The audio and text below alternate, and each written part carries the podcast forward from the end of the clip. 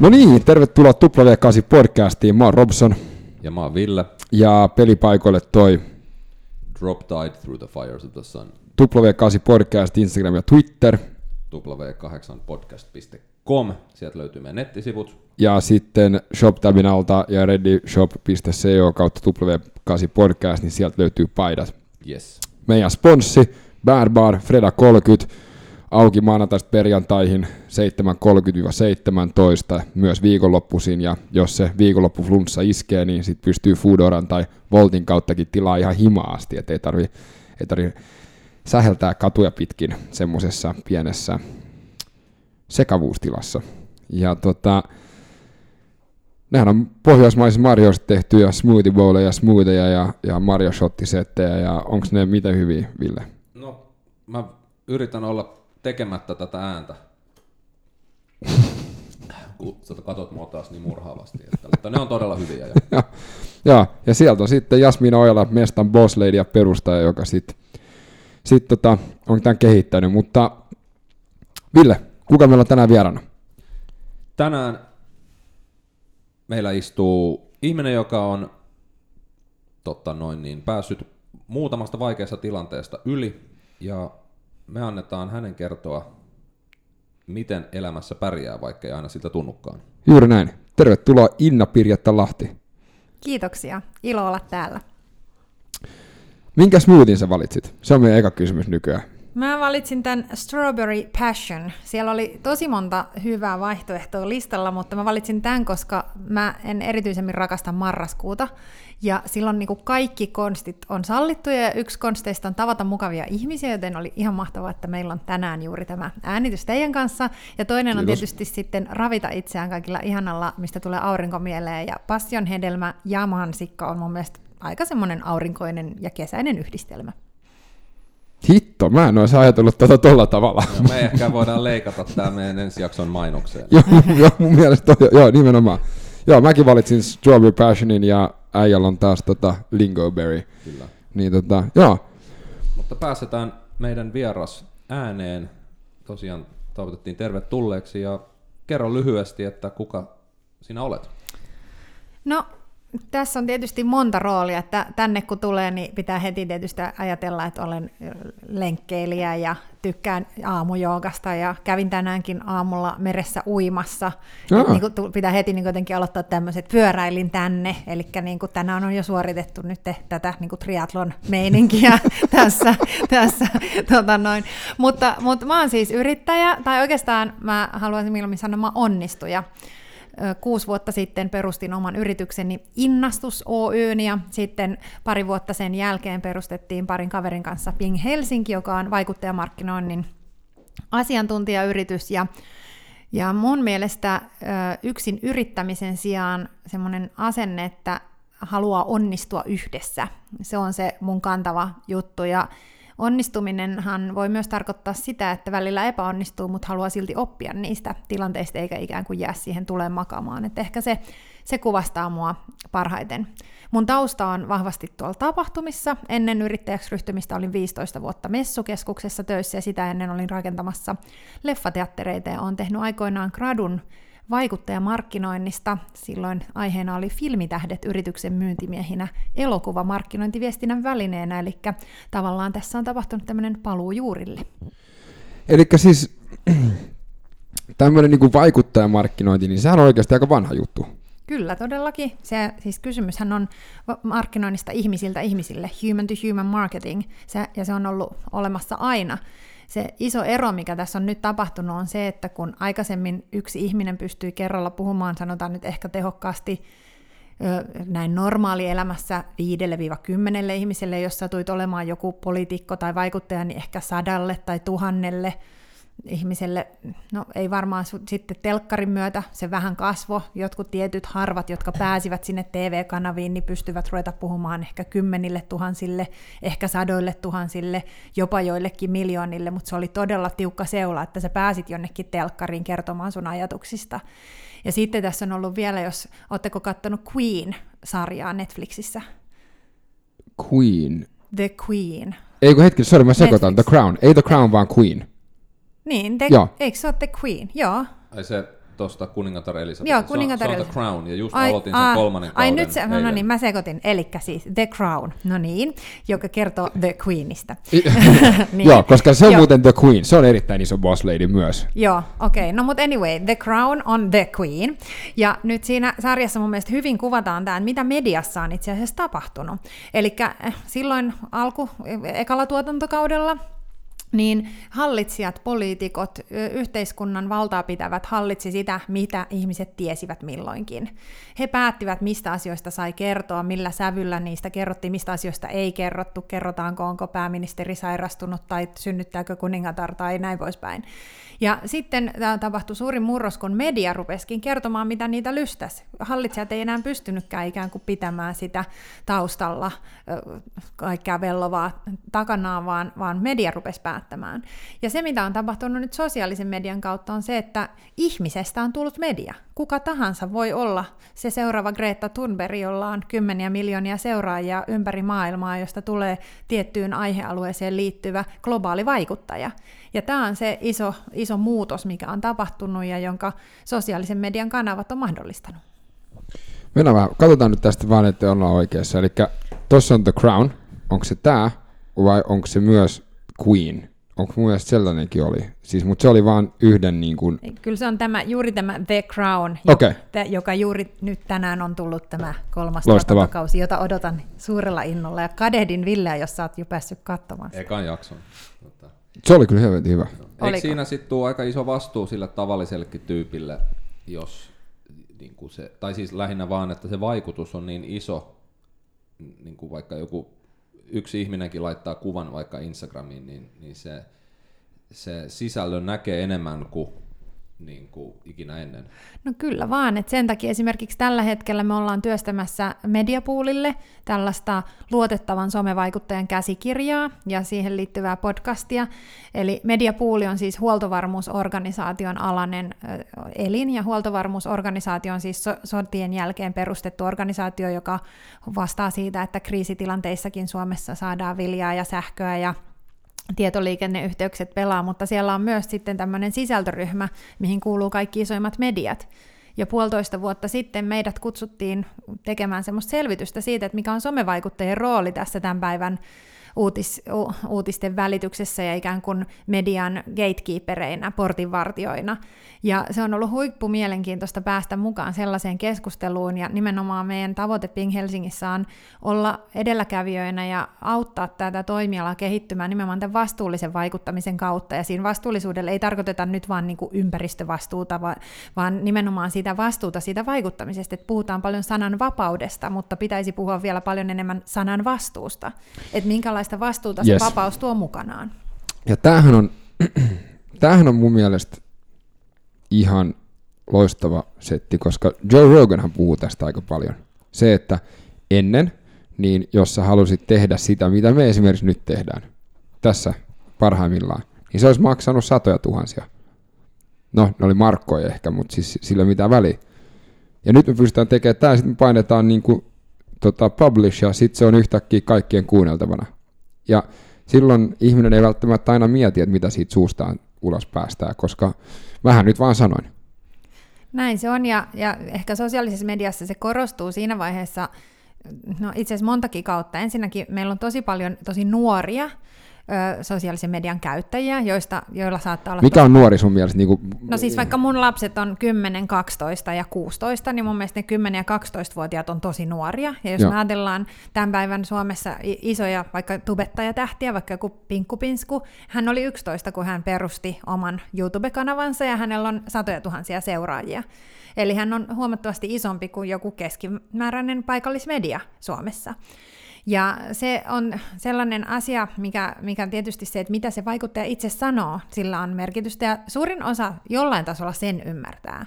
Mutta mitä se tekee? Se, että se ei ole pelkästään se, mitä mä siellä mun omissa kanavissa sanon, vaan se on myös se, että vaikka mut kutsutaan johonkin tilaisuuteen tai vaikka johonkin podcastiin. Et mitä, mikä teidän tavoite vaikka tässä podcastissa on? Jos te olisikin joku puolue tai teillä olisi joku ideologinen tavoite täällä taustalla ja sitten mun, tästä leikattaisiin mun joku pätkä ja sanottaisiin, että no niin, Inna Pirjetta Lahti nyt Villen ja Robsonin tämmöisessä kampanjassa mukana vahvana vaikuttajapersonana.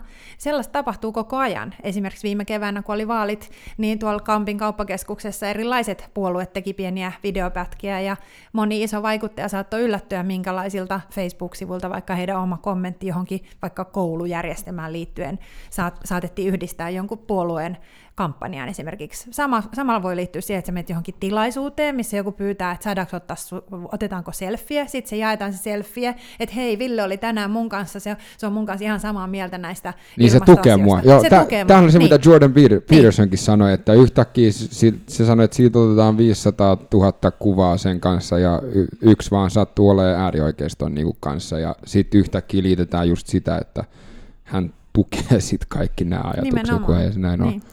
Puhumattakaan siitä, mitä me kaikki, kuinka moni tässäkin pöydän ääressä on joskus syyllistynyt siihen, että Twitterissä tai Facebookissa tulee vastaan joku mielenkiintoinen otsikko, artikkeli, ja mitään enempää ajattelematta sä jaat sen, ilman että sä oot lukenut sen koko artikkelin ja tarkastanut, mihin lähteisiin se artikkeli perustuu.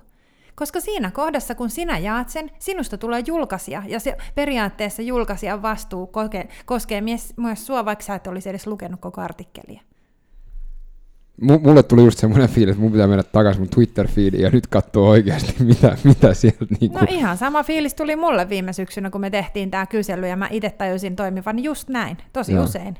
Ja. Jos mennään takaisin just tuohon niin nuoriin käyttäjiin ja tällainen, niin mä muistan omasta lapsuudesta, niin kun sä mainitsit ne vanhemmat mediat, kuten telkkari, radio, kirjat, niin meillä oli ainakin aikamoinen sensuuri vanhempien suunnalta, että mitä mä sain katsoa telkkarista että ne rambot mentiin katsoa naapuriin, kun ei kotona saanut. Niin miten tänä päivänä sitten, kun se, sieltä voi livahtaa kaikenlaista sieltä niin kuin tabletilta tai älypuhelimesta, että, että jos sä saat katsoa vaikka Nalle Puhia tai Puuhapete YouTubesta, niin sitten sinne tuleekin kaikenlaista niin kuin muuta, joka saattaa sun vaikuttaa hyvällä tai huonolla tavalla. No mä näen sen tänä päivänä niin, että ainakin itse tälle, että sen ensimmäisen lapsen kohdalla koki, että pystyi vielä jotain rajoja pitämään. Tietysti kymmenen vuotta sitten myös media oli vielä erilaista kuin mitä se on nyt. Mun on ihan mahdoton seurata sitä, mitä mun lapset siellä siellä ruuduilla tekee, tai rajoittaa sitä. Vaikka mä tekisin mitkä rajoitukset, ne on niin paljon teknisesti taitavampia kuin minä, että se on niin kuin muutama minuutti ja ne on poistanut ne rajoitukset, mitkä mä oon sinne just laittanut. Ainoa konsti on, että ottaa laitteet kokonaan pois, mutta silloinkin tietysti on se, että sitten mennään sinne kaverin laitteelle. Mutta mun mielestä tässä korostuu nyt niin mediakasvatuksen rooli. Ja hyvä puoli tässä on tietysti myös se, että kun meille 70-luvun, 80-luvun lapsille, niin tämä on niin uutta mediaa, uudenlaista tapaa toimia, niin näille meidän 2000-luvulla syntyneille tai 2010-luvulla syntyneille lapsille tämä on se normaali. Eli heillä myös se, mä uskon, että tietyt asiat, jotka on meidän pitää opetella, tulee heille paljon niin luontaisemmin. Mutta totta kai niin se, että Mä usein verran, me pidettiin f kanssa semmoista koulukiertuetta alakouluissa, missä me pidettiin luentoja vanhemmille vanhempaa iltoja yhteydessä siitä, että mitä tämä digitaalinen aika vanhemmilta vaatii. Ja silloin mä vertasin sitä siihen, että et ihan yhtä lailla kuin missä tahansa yhteiskunnassa. Et siinä vaiheessa, kun lapsi alkaa liikkua yksin kadulla, niin viimeistään siinä vaiheessa pitää myös kertoa, eikö niin, että kaikki autoilijat ei ole vastuullisia.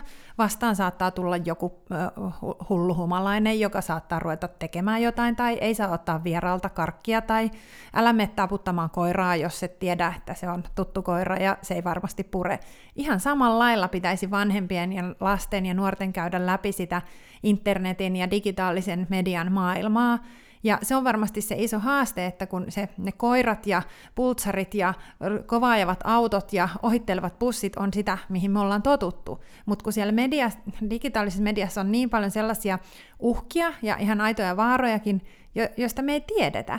Ja ne on meistä itsestäkin pelottavia. Ja sitten vielä monet vanhemmat ajattelevat, että no en mä ainakaan nyt mene Instagramiin ja en mä nyt minnekään TikTokiin ja mitään Snapchattia mä nyt en ainakaan lataa. Niin se on tavallaan pahinta, mitä voi tehdä, ettei ole itse niissä kanavissa. Et ei se tietenkään tarkoita sitä, että mun pitäisi nyt ruveta tekemään jotain vitsikkäitä TikTok-videoita. Voidaan kyllä sitäkin tässä kokeilla, mutta, mutta siis lähtökohtaisesti se, että pitäisi olla kiinnostunut siitä ympäristöstä, missä se lapsi on, Oli se sitten fyysinen ympäristö tai sitten digitaalinen mediaympäristö. Ja tässä niin kuin taas oma tunto kolkuttaa, koska omat lapset, kun ne on kaikki poikia, ne pelaa tietysti tosi paljon esimerkiksi Fortnitea ja monenlaisia muitakin pelejä. Ja sen ymmärtäminen, että mikä se pelimaailma on, esimerkiksi, ja minkälaisia ihmisiä ne siellä kohtaa. Ja sehän on ihan huikeeta. Me oltiin eilen Unkarissa meidän kavereiden luona, ja nyt meidän 10-vuotias ja niiden 9-vuotias pelaa yhdessä Fortnitea. Onhan se ihan crazy mahtavaa. No, no se siistiä. Se, ja, ja tämähän on just se, että sehän ei ole rajoittava, vaan se on itse asiassa niin kuin avartava kokemus, jos sen käsittelee niin kuin oikein. Ja, ja me mennään siihen, sulla on, sä oot puhuja myös. Kyllä. Ja tota, sulla on semmoinen kuin, pu, niin kuin puhuja setti kuin luottamuksen liima ja katastrofista kasvuyritykseksi. Niin kerro vähän, koska eihän tämä aina niin kuin, tämä vaikuttajamarkkinointi ja tämä, niin eihän se aina ole ruusulataan. Itse just eilen mä näin, kenen, kenen mainos se oli, että älä, älä lumoudu, ei kun, älä, älä he, ei se ole heijastu, vaan että älä sokeudu tai jotain sillä tavalla, että kaikki mitä somessa on, niin ei ole, ei ole totta tai jotain niin tämmöistä. Niin eikö sullekin mennyt vähän, teillä oli hyvä idea ja, ja näin, mutta se ei mennyt oikein putkeen. Joku sä sanoit tuossa, että sä oot onnistuja, niin juuri tarina tämän takana kiinnostaa.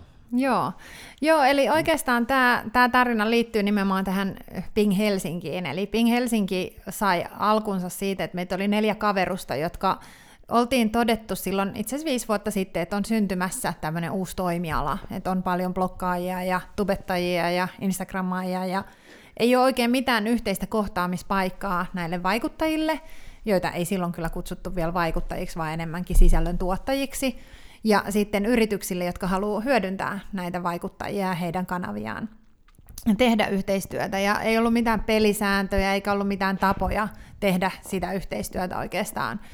Ja, tai oli monia tapoja, mutta ei ollut mitään yhteisiä, niin kuin yhdessä sovittuja malleja. Ja siitä sai idean Ping, Ping Festival, eli se, että lähdetään rakentamaan tapahtumaa, joka tuo yhteen ihmiset, eli people, jolla yhteisiä näkemyksiä, intressejä, interests, muodostaa verkostoja, network ja järjestää konkreettinen tapahtuma, gathering, missä ihmiset sieltä ruutujen takaa oikeasti tapaa toisensa.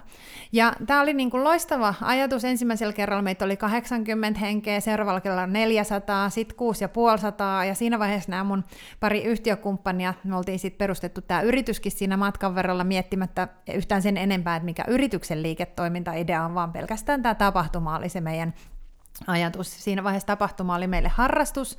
Me tehtiin sitä vapaa, vapaaehtoistyönä. Se oli meidän erittäin kallis ja aikaa vievä harrastus, mutta tehtiin muissa yrityksissä sitten sitä varsinaista palkkaduunia. Ja, ja tota, sitten sen kolmannen kerran jälkeen nämä mun muut kaverit niin sanotusti tuli järkiinsä ja totesi, että nyt tämä vie liikaa aikaa ja energiaa, että nyt tota, tä, tätä pitäisi ruveta tekemään ihan täyspäiväisesti, jos tätä haluaa jatkaa. Ja mä sitten päätin, että no mä jatkan.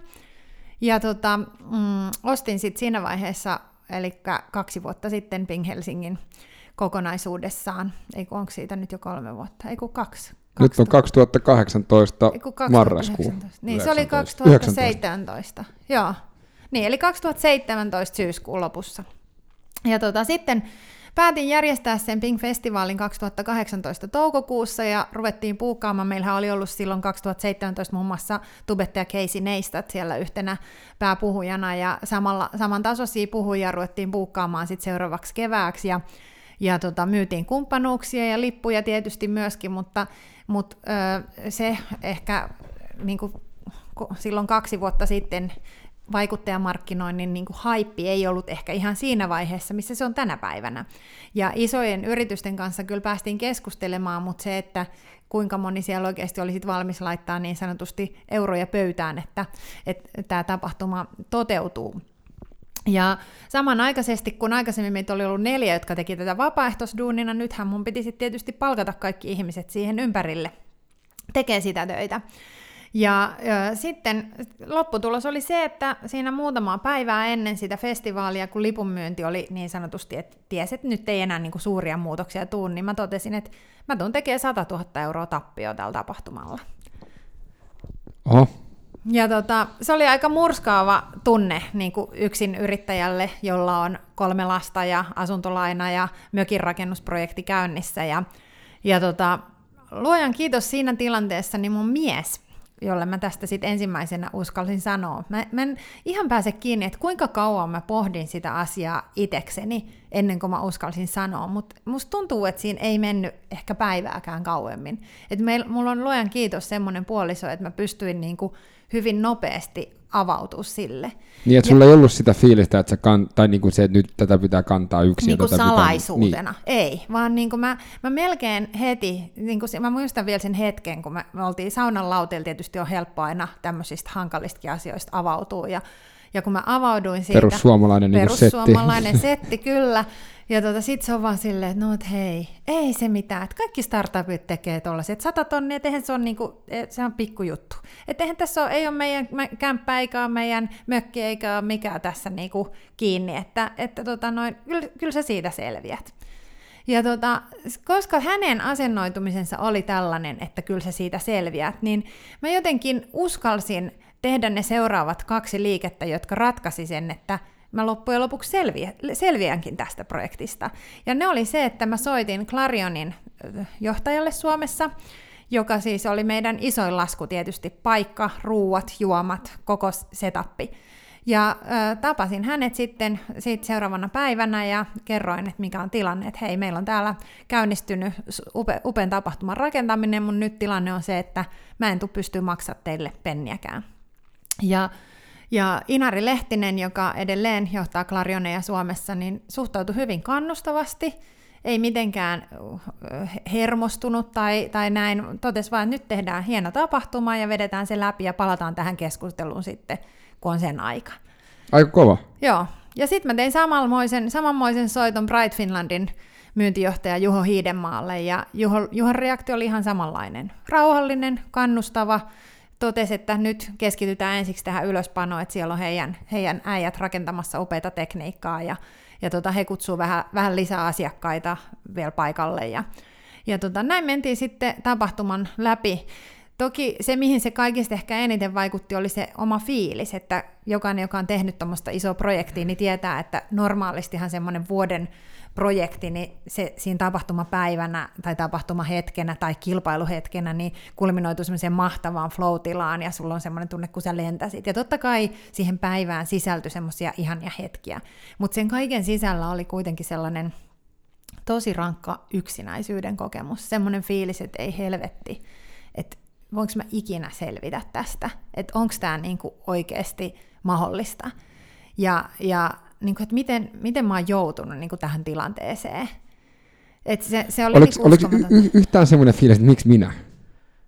No, en mä tiedä, eh, en, eh, ehkä ei. Tai siis oli sille ehkä tietysti sille, kun ne muut mun yhtiökumppanit ei enää ollut, niin ehkä siinä oli semmoinen pieni, en, en mä nyt sano katkeruus, mutta ehkä vähän semmoinen kateus, että ne on saanut jatkaa sitä jotain muuta tekemistään. Mut mä oon, ja ne selvisi tavallaan. Niin, tavallaan, että ne niinku pääsi tästä niinku, ikään kuin kuivin jaloin. Paskasta. Niin, ja sitten niinku se ajatus siitä, että se oma, oma elämä on sit siellä. Tai ei ollenkaan osannut nähdä, että mitä siitä seuraa. Ja seuraavana päivänä mä lähdin sitten, meillä oli onneksi se rakennusprojekti, ja mä lähdin, lähdin sitten sinne landelle ja rupesin maalaamaan meidän hirsirunko oli harjakorkeudessa, rupesin maalaamaan seinää mustaksi. Ja siinä kohdassa niin se, se pelasti tosi paljon, että oli jotain konkreettista, mitä pystyi tekemään. Näki, että hetkonen, että mä pystyn onnistumaan jossain asiassa. Mä olin kymmenen päivää siellä saaressa ja silloin kaksi vuotta sitten keväällä oli se ö, mieletön hellejakso, niin että se oikeasti siinä aikana, sen kymmenen päivän aikana, kun mä lä- tulin sinne, ei ollut puissa mitään. Kun mä lähdin sieltä, pystyi tekemään saunavihdan. Ja, ja se oli niinku semmoinen niin parantava kokemus, että sä sait olla siellä ja nähdä, että sä pystyt tekemään asioita ja, ja niinku, paran, se luonsi, luonto paransi. Niin, että se että sä et epäily omaa ittees, vaan tuli siihen omaan tekemiseen kumminkin niin kuin vahva usko takaisin. Kyllä, ehdottomasti, tai siis ei voi sanoa, että tuli vahva usko takaisin, no, usko. koska Uskon kyllä, kyllä, kyllä siinä vaiheessa, kun tänne, tänne palasi tänne takaisin Helsinkiin ja piti ruveta käymään sit niitä keskusteluja Clarionin ja Brightin kanssa, plus sitten tekee sitä kaikkea muuta ison tapahtumaan liittyvää jälkipyykkiä, niin totta kai siinä oli niin kuin monta, monta kohtaa, missä usko oli vielä koetuksella, mutta kyllä mä koen, että se niin kuin, että miksi mä siitä selvisin, niin oli, ykkönen oli se rehellisyys. Ensiksi rehellisyys niin kuin itselle ja sitten rehellisyys muille. Että et uskalsin niin kuin myöntää sen, että kaikki ei ole mennyt niin kuin mä olin ajatellut, että ne menee. Miten sitten siinä, niin kuin,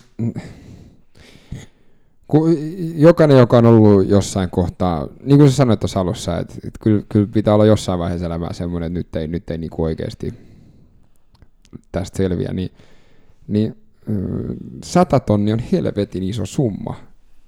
Mitä se, mitä se, niinku, mitä se pilk, niinku, siis, mutta se on aika käsin kosketeltu. Kaikki ymmärtää sen. Jos mä sanon, että mulla on kipeätä, niin kukaan ei välttämättä ymmärrä sitä, mutta jos sanon, että mä oon velkaa sata tonnia, niin sitten kaikki ymmärtää. No siltä helvetti. Niin, mi, mi, mitä sä lähdet niinku purkaa sitä nystyreä? No ihmisten kautta. Et ne kaksi keskustelua, mitä mä olin käynyt Inarin ja Juhon kanssa jo silloin ennen sitä tapahtumaa, niin ne oli kyllä tietysti ihan ratkaisevassa roolissa. Eli tavallaan, niin kuin sä sanoit tuossa, että mun tämän puheenvuoron otsikko on luottamuksen liima, niin luottamuksestahan siinä nimenomaan on kysymys. Siitä, että sä pystyt luomaan luottamuksellisen suhteen, vaikka sulle ei ole tavallaan yhtään mitään. Et kun äh, Klarionin Inari ja niin heidän äh, talousjohtaja kysyi multa, että no et pystyt sä maksamaan nyt jotain edes? Mä sanoin, että mä en pysty maksaa teille nyt yhtään mitään, koska teidän kummankaan kesälomat ei jää pitämättä, vaikka mä maksaisin teille vasta myöhemmin. Ja se oli totta. Mulla oli siellä kymmeniä pienempiä toimittajia, oli kukkatoimittaja, tarratoimittaja, puhujaa ja ö, vahtimestaria, jotka oli, se saattoi olla vaikka niiden koko kuun laskutus, se joku viiden tonnin lasku, mikä, minkä mä niille maksoin. Ja mä uskon, että se oli niin kuin se yksi iso juttu. Ja toinen oli se yhteisö, se, että oli erilaisia yhteisöjä, joista nyt yksi on esimerkiksi tämä Sofia Future Farm, missä meillä on tällä hetkellä meidän toimipiste, minne, missä sitten ko- sai kokea sitä hyväksi hyväksytyksi tule, tulemisen tunnetta. Ja samoin siinä itse siinä Clarioninkin keississä, kun me ruvettiin sitä sit avaamaan ja pilkottiin, nimenomaan pilkottiin paloihin, että eihän se patadegermankaan sinne vuorelle kerralla kiipeä, vaan on erilaisia perus, perusleirejä, erilaisia vaiheita jossain retkikuntaprojektissa, niin ihan yhtä lailla tässä niin lähdettiin pilkkomaan sitä erilaisiin vaiheisiin, ja totta kai sitä lähti aika nöyrällä mielellä niitä vaiheita kohti, ja se, että sit siinä vaiheessa, kun sä meet ensimmäistä kertaa esimerkiksi esittämään sitä, että okei, no mitä, mitä lisäarvoa mun osaaminen voisi teidän yritykselle tuoda. Ja sä meet sillä, sillä mielellä, että no joo, että no mitenköhän ne nyt tähän suhtautuu. Ja siellä vastassa onkin markkinointijohtaja ja myyntijohtaja, jotka sanoo, että me ollaan niin innoissaan, että me päästään tekemään tätä meidän markkinointistrategiaa ensi vuodelle sun kanssa. Niin onhan se nyt ihan mieletön Bada tilanne. Bada bing, nimenomaan.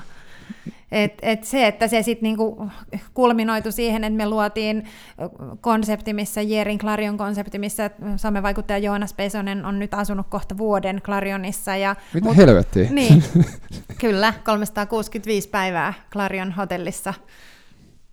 Okay. Että tällaistakin on, on tullut tehtyä. Mutta kyllä se, se on niinku, mä uskon, että se oli niinku siinä tosi isossa roolissa. Toinen on tietysti se, että pitää myös tehdä asioita. Et se on niinku toinen, mitä mä oon patalta oppinut. Et se, että jos et sä sano mitään kellekään, niin kukaan ei tiedä. Jos et sä kysy keneltäkään mitään, niin et sä voi saada mitään. Ja jos et sä tee mitään, niin mitään ei taatusti tapahdu. Sitähän Pata sanoi Juu, lop, lopetus. Vi, viime niin, jaksossa, niin. että toi, toi, toi, niin, ja, ja, ja nythän kaikki on sitten niinku, vedetään vähän mutkat suoraksi, mutta kaikkihan on nyt niin kuin paljon paremmin. Eikö, niin kuin siis ainakin mä, mä, mäkin jopa tiedän, mikä Ping Helsinki on, ja mä en ajatellut ikinä, että mä tietäisin, mikä se on, mutta niin kuin, siitähän sitten noustiin. No kyllä, kyllä. Sitten mä tein uuden liiketoimintasuunnitelman ja lähdin miettimään, että missä se meidän arvo on, missä muussa se arvo on kuin niissä kohtaamisissa. Ja siinä vaiheessa ruvettiin sitten tekemään vaikuttajamarkkinoinnin strategista suunnittelua meidän asiakasyrityksille ja toisaalta sitten tosi vahvassa roolissa tämän strategisen suunnittelun ja vaikuttajakartoitusten lisäksi, eli vaikuttajakartoituksessa etsitään asiakkaan tavoitteisiin ja kohderyhmiin parhaiten sopivia vaikuttajia. Ei niin päin, että meillä olisi joku tietty vaikuttajajoukko, joita me halutaan myydä, vaan nimenomaan niin päin, että mietitään, että mikä se teidän tavoite on, millä tavalla sitä tavoitetta halutaan mitata ja kenelle te haluatte teidän tuotteita tai palveluita markkinoida. Ja sitten lähdetään kartottamaan, että onko se oikea vaikuttaja Robson vai onko se oikea vaikuttaja Robin vai onko se oikea vaikuttaja joku tubettajatähti. Eli, eli se, että ei välttämättä kaikille, niin kuin, meillä on paljon vaikuttajatoimistoja, joiden pääbisnes on myydä tiettyjä vaikuttajia.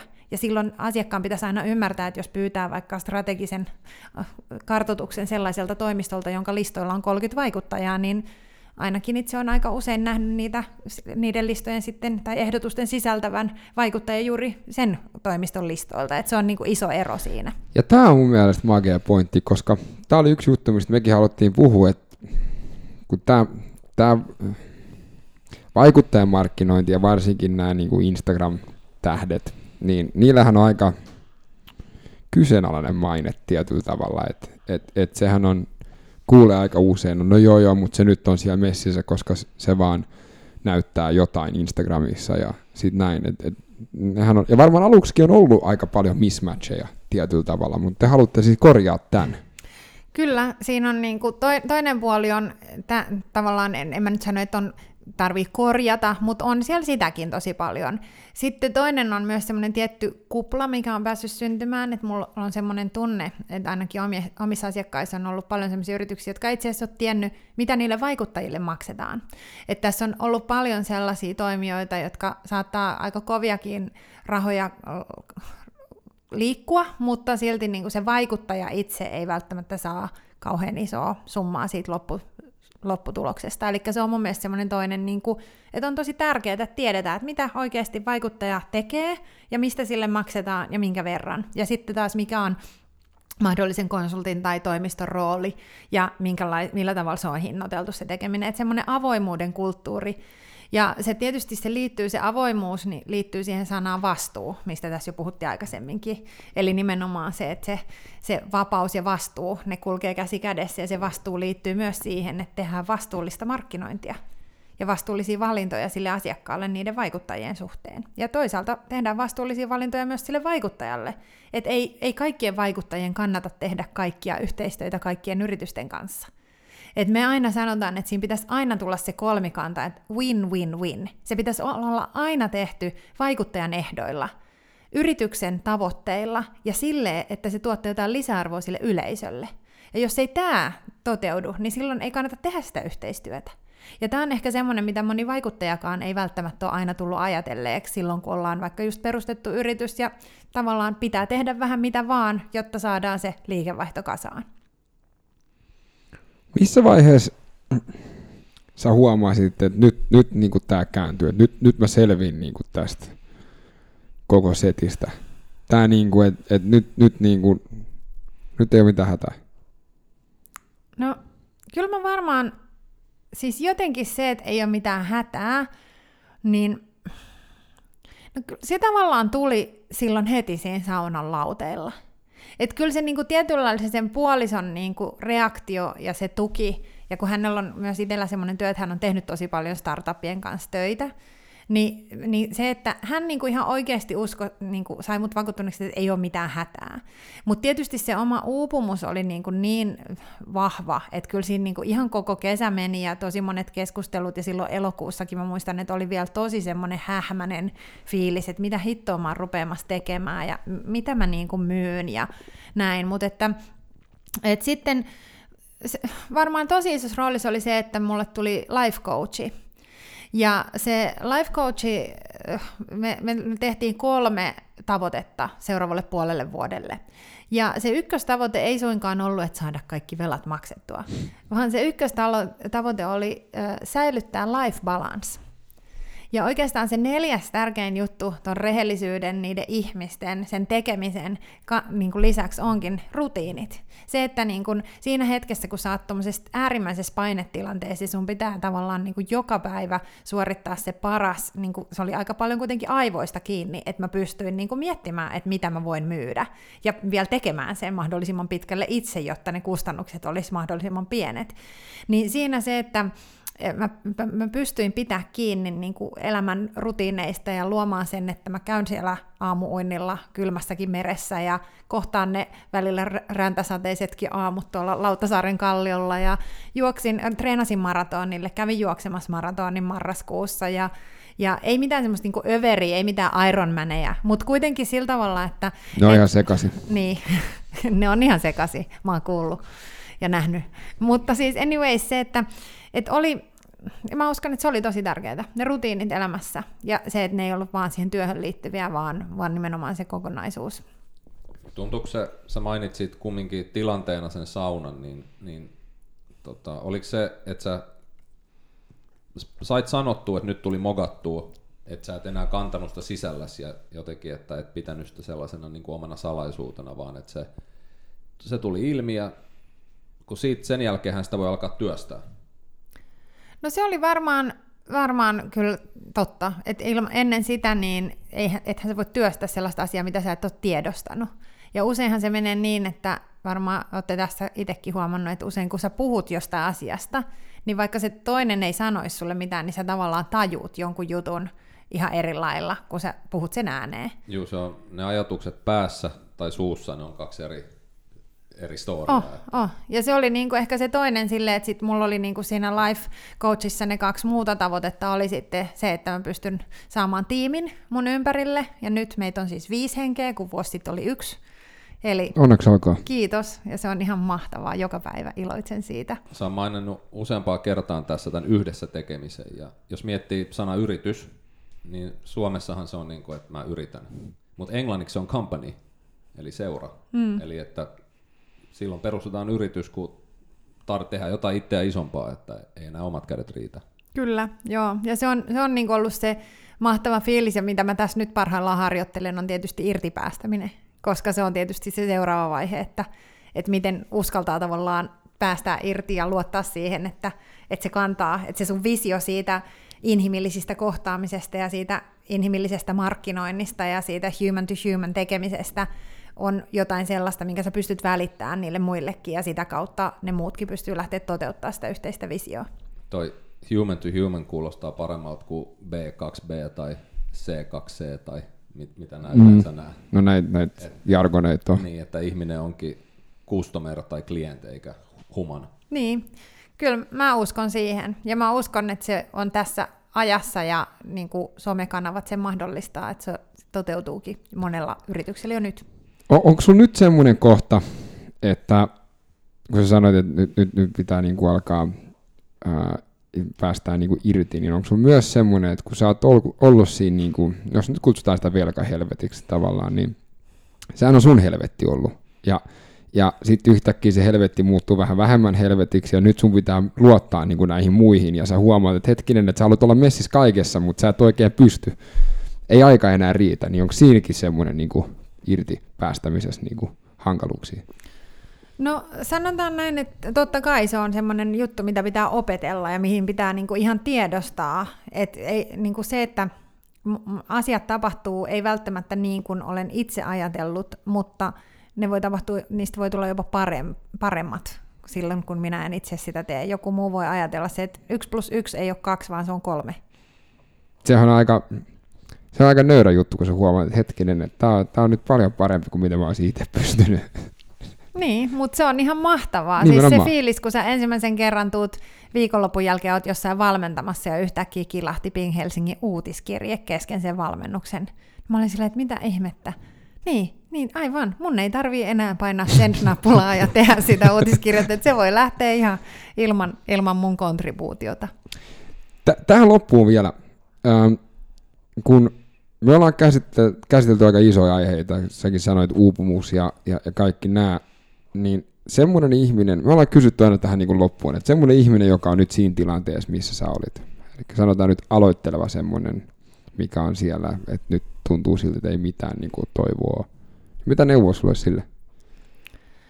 No kyllä se rehellisyys, se, että puhuu ihmisille, erilaisille ihmisille, että kyllä mäkin pystyn tunnistamaan varmaan niin kuin ainakin kymmenkunta sellaista tosi merkityksellistä keskustelua, ja saa sitä kautta sen uskon siihen, että että muutkin on selvinnyt ja ne ihmiset, jotka tuntee sut, niin uskoo, että säkin selviät. Et se, on, se on mun mielestä kyllä ihan kaiken A ja O.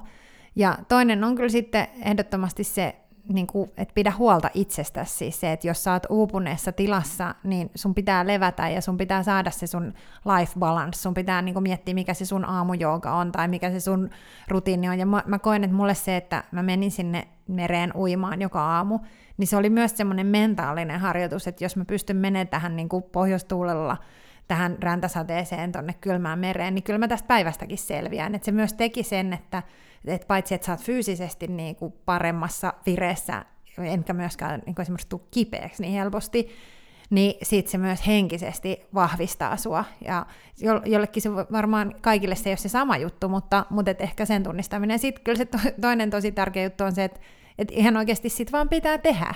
Että sitten tavallaan se vanha sanonta, että älä jää tuleen makaamaan, niin se on ihan totta. Että et en mäkään varmasti olisi tässä nyt, jos mä olisin vaan jäänyt. Ja siinä se, että mulla oli se coachi, joka oli täysin ulkopuolinen ja jo, jonka kanssa me tavattiin kerran kahdessa viikossa. Ja vaikka ne tavoitteet ei sinänsä liittynyt siihen, siihen raha-asiaan, niin ne, niiden tavoitteiden kautta mä pääsin siihen lopputulokseen, että mä sain sen velan viime helmikuuhun mennessä maksettua. Ja että mulla on nyt ihan, ihan hyvä liiketoiminta ja viisi ihmistä mun tiimissä. Ja mä uskon, että se, että mulla oli se ihminen, jonka kanssa mä tapasin säännöllisesti kerran kahdessa viikossa, joka oli kiinnostunut musta, joka koko ajan antoi positiivista palautetta ja joka ei silti ollut mun mies tai äiti tai sisko tai rakkain ystävä, niin se oli kyllä tosi merkityksellistä. Eli, eli niin kuin ihmiset on kyllä, jos pitäisi yksi valita, niin ihmiset, rutiinit ja tekeminen. Eli kolme valitsin. Ja, ja, ja, mutta tämä on itse asiassa, mä just sanoin yhdelle kaverille tuosta pari viikkoa sitten, että se on kyllä helvetin, ää, tekee helvetin hyvää tavata ihmisen, jonka kanssa puhut tunnin niin kuin kerran kahdessa viikossa tunnin sen kanssa, sit sä et tarvitse nähdä sitä ollenkaan, sä vaan oksennat kaikki ja sit sä meet himaan. Ja vähän ehkä sama fiilis tässä sullakin niin kuin tavallaan, mä nyt puhu siitä oksentamisesta ja näin, niin, mutta niin. Niin siis silleen, että et, et se on, sä oot vastuussa sille, mutta sä et ole vastuussa mitenkään, kun va- vaan se niinku tuntis niinku face to face. Mm. Ymmärrätkö, mitä mä niinku- Ymmärrän, niinku... ja siis se iso ero siinä on se, että kun sä oot jonkun ystävän kanssa tai vaikka puolison kanssa, niin sun pitää olla kiinnostunut, ja sä oletkin totta kai kiinnostunut, enkä mä tarkoita, että meillä olisi kiinnostunut se mun maailman ihanimman life coachin elämästä, mutta se ei tavallaan kuulu siihen, vaan mä voin hyvällä omalla tunnolla käyttää sen koko puolitoista tuntia siihen, ja puhutaan siitä mun elämästä tai mun haasteesta. Ne on ja... rajat on sovittu etukäteen. Niin, niin, ja siinä ei tule mitään sellaista kohteliaisuusjuttua, että totta kai mä kysyn ehkä, että mitä kuuluu, mutta siis sen syvemmän mun ei tarvitse niin nyt siinä hetkessä ruveta hänen elämäänsä äh, parantamaan, vaan se riittää, että me keskitytään siihen mun elämään. Niin, jos sä menet kampajalle, niin sun hiukset niin. niin. Sun ei sit tarvii lopuksi sillä no, korjaa vähän Niin, mutta kyllä silti sit, kun sä juttelet sen kampajan kanssa, josta sun, tulee sun ystävä, niin on kohteliasta, että sä myös kyselet, Totta mitä kai. sille kuuluu ja sen joo, lapsille. Kuha ei kajoa sen hiuksiin. Niin. miten, tota, miten sitten otetaan toinen kysymys tähän vielä lopuksi. Semmoinen, joka haluaisi sukeltaa niin tähän ää, vaikuttajamarkkinoinnin maailmaan, joka on sillä ostajapuolella, eli ei, ei vaikuttaja itse vaan, niin mitä neuvoa sulla on niin sille? No Kyllä varmasti niin kuin se ykkösneuvo on niin kuin aktiivisuus, se, että et, tunnista se sun oma kohderyhmäs ja rupea aktiivisesti seuraamaan niitä kanavia ja niitä vaikuttajia, jotka sille sun kohderyhmälle on merkityksellisiä. Ja jos et sä tiedä, keitä ne on, niin etsi, etsi apua. Et varmasti löytyy, niin kuin, että me tietysti Ping Helsingissä mielellään autetaan, mutta on, on varmasti moni muukin, joka, joka pystyy siinä auttamaan. Mutta nimenomaan se, että sen sijaan, että rupeat ensimmäisenä miettimään, että no kukas nyt olisi kaikista kiinnostavin vaikuttaja niin kuin sun mielestä, tai kuka teidän toimitusjohtaja ehdottaa, että kun minä kuulin, että tämmöinen Miisas nyt on, niin se Miisas on varmasti tosi hyvä vaikuttaja. Joissain tapauksissa voi olla oikea myös just teille, mutta ei välttämättä ole aina se paras, että joskus se voi olla Robson se paras vaikuttaja, vaikka Robsonin yleisö olisi sata kertaa tai tuhat kertaa pienempi kuin Miisasin, jos ne yleisö on juuri ne, jotka on kiinnostunut teidän tuotteesta ja palvelusta. Ja se on tässä mun mielestä se juttu, että ei pidä niin kuin sokeutua niistä reacheista ja engagementeista ja niin kuin näyttökerroista, vaan pitää tiedostaa se, että mikä on meidän yrityksen tavoite ja miettiä se mittari sen mukaan. Et jos meidän tavoite on kasvattaa vaikka meidän Instagram-seuraajien määrää, niin ne toimenpiteet ja vaikuttajat pitää miettiä, että ne tukee sitä tavoitetta. Ja jos meidän tavoite on vaikka tuottaa audiosisältöä hyvinvoinnista, niin se voi olla, että vaikka tämä W8-podcasti olisi juuri se oikea, oikea paikka olla kumppanina. Eli se, että, että se mm. ei, vaikka se seuraajamäärä olisi pieni, niin niitä seuraajia seuraajia kyllä sit saa. Meillä on, se voidaan laittaa vaikka tuonne kaupalliselle radiokanavalle se sisältö tai leikata sieltä. Et se, se niinku tavallaan se ymmärrys siitä, että vaikuttajamarkkinointi ei ole media, vaan se on strategia, ja sitä voidaan strategisesti hyödyntää ei pelkästään siellä vaikuttajan kanavassa, vaan myös maksetussa mediassa, yrityksen omissa kanavissa ja sitten hyvin tehtynä myös ansaitun median keinoin. Eli tämän kokonaisuuden ymmärtäminen on strategisen ja tuloksellisen vaikuttajamarkkinoinnin onnistumisen edellytys. Ja, Siinä tuli katto. Pena vähän, mind equals blown. Mä en ole itse asiassa ajatellut tota tolla tavalla. Ihan sika hyvä. Ihan, ihan hemmetin kova. Joo joo, koska, ja tähän me päästään sitten sitä, mitä sä sanoit, mä nyt sen vastaan mutta just se, että, että jos sä pystyt siinä niinku human to human tasolla vaikuttaa, niin silloin sillä ei mitään väliä, että tavoittaako se niinku sata vai tavoittaako se niinku yksi, koska silloin se on paljon vaikuttavampi. Kyllä, kyllä. Hei, mä tajusin sen. Ja se human to human taso voi olla ulkomainoskampanjassa niin. tai se voi olla TV-kampanjassa, että sen ei välttämättä tarvitse aina, että se liian usein ehkä vielä tänä päivänä moni mainostaja ajattelee vaikuttajamarkkinointia pelkästään mediaostona.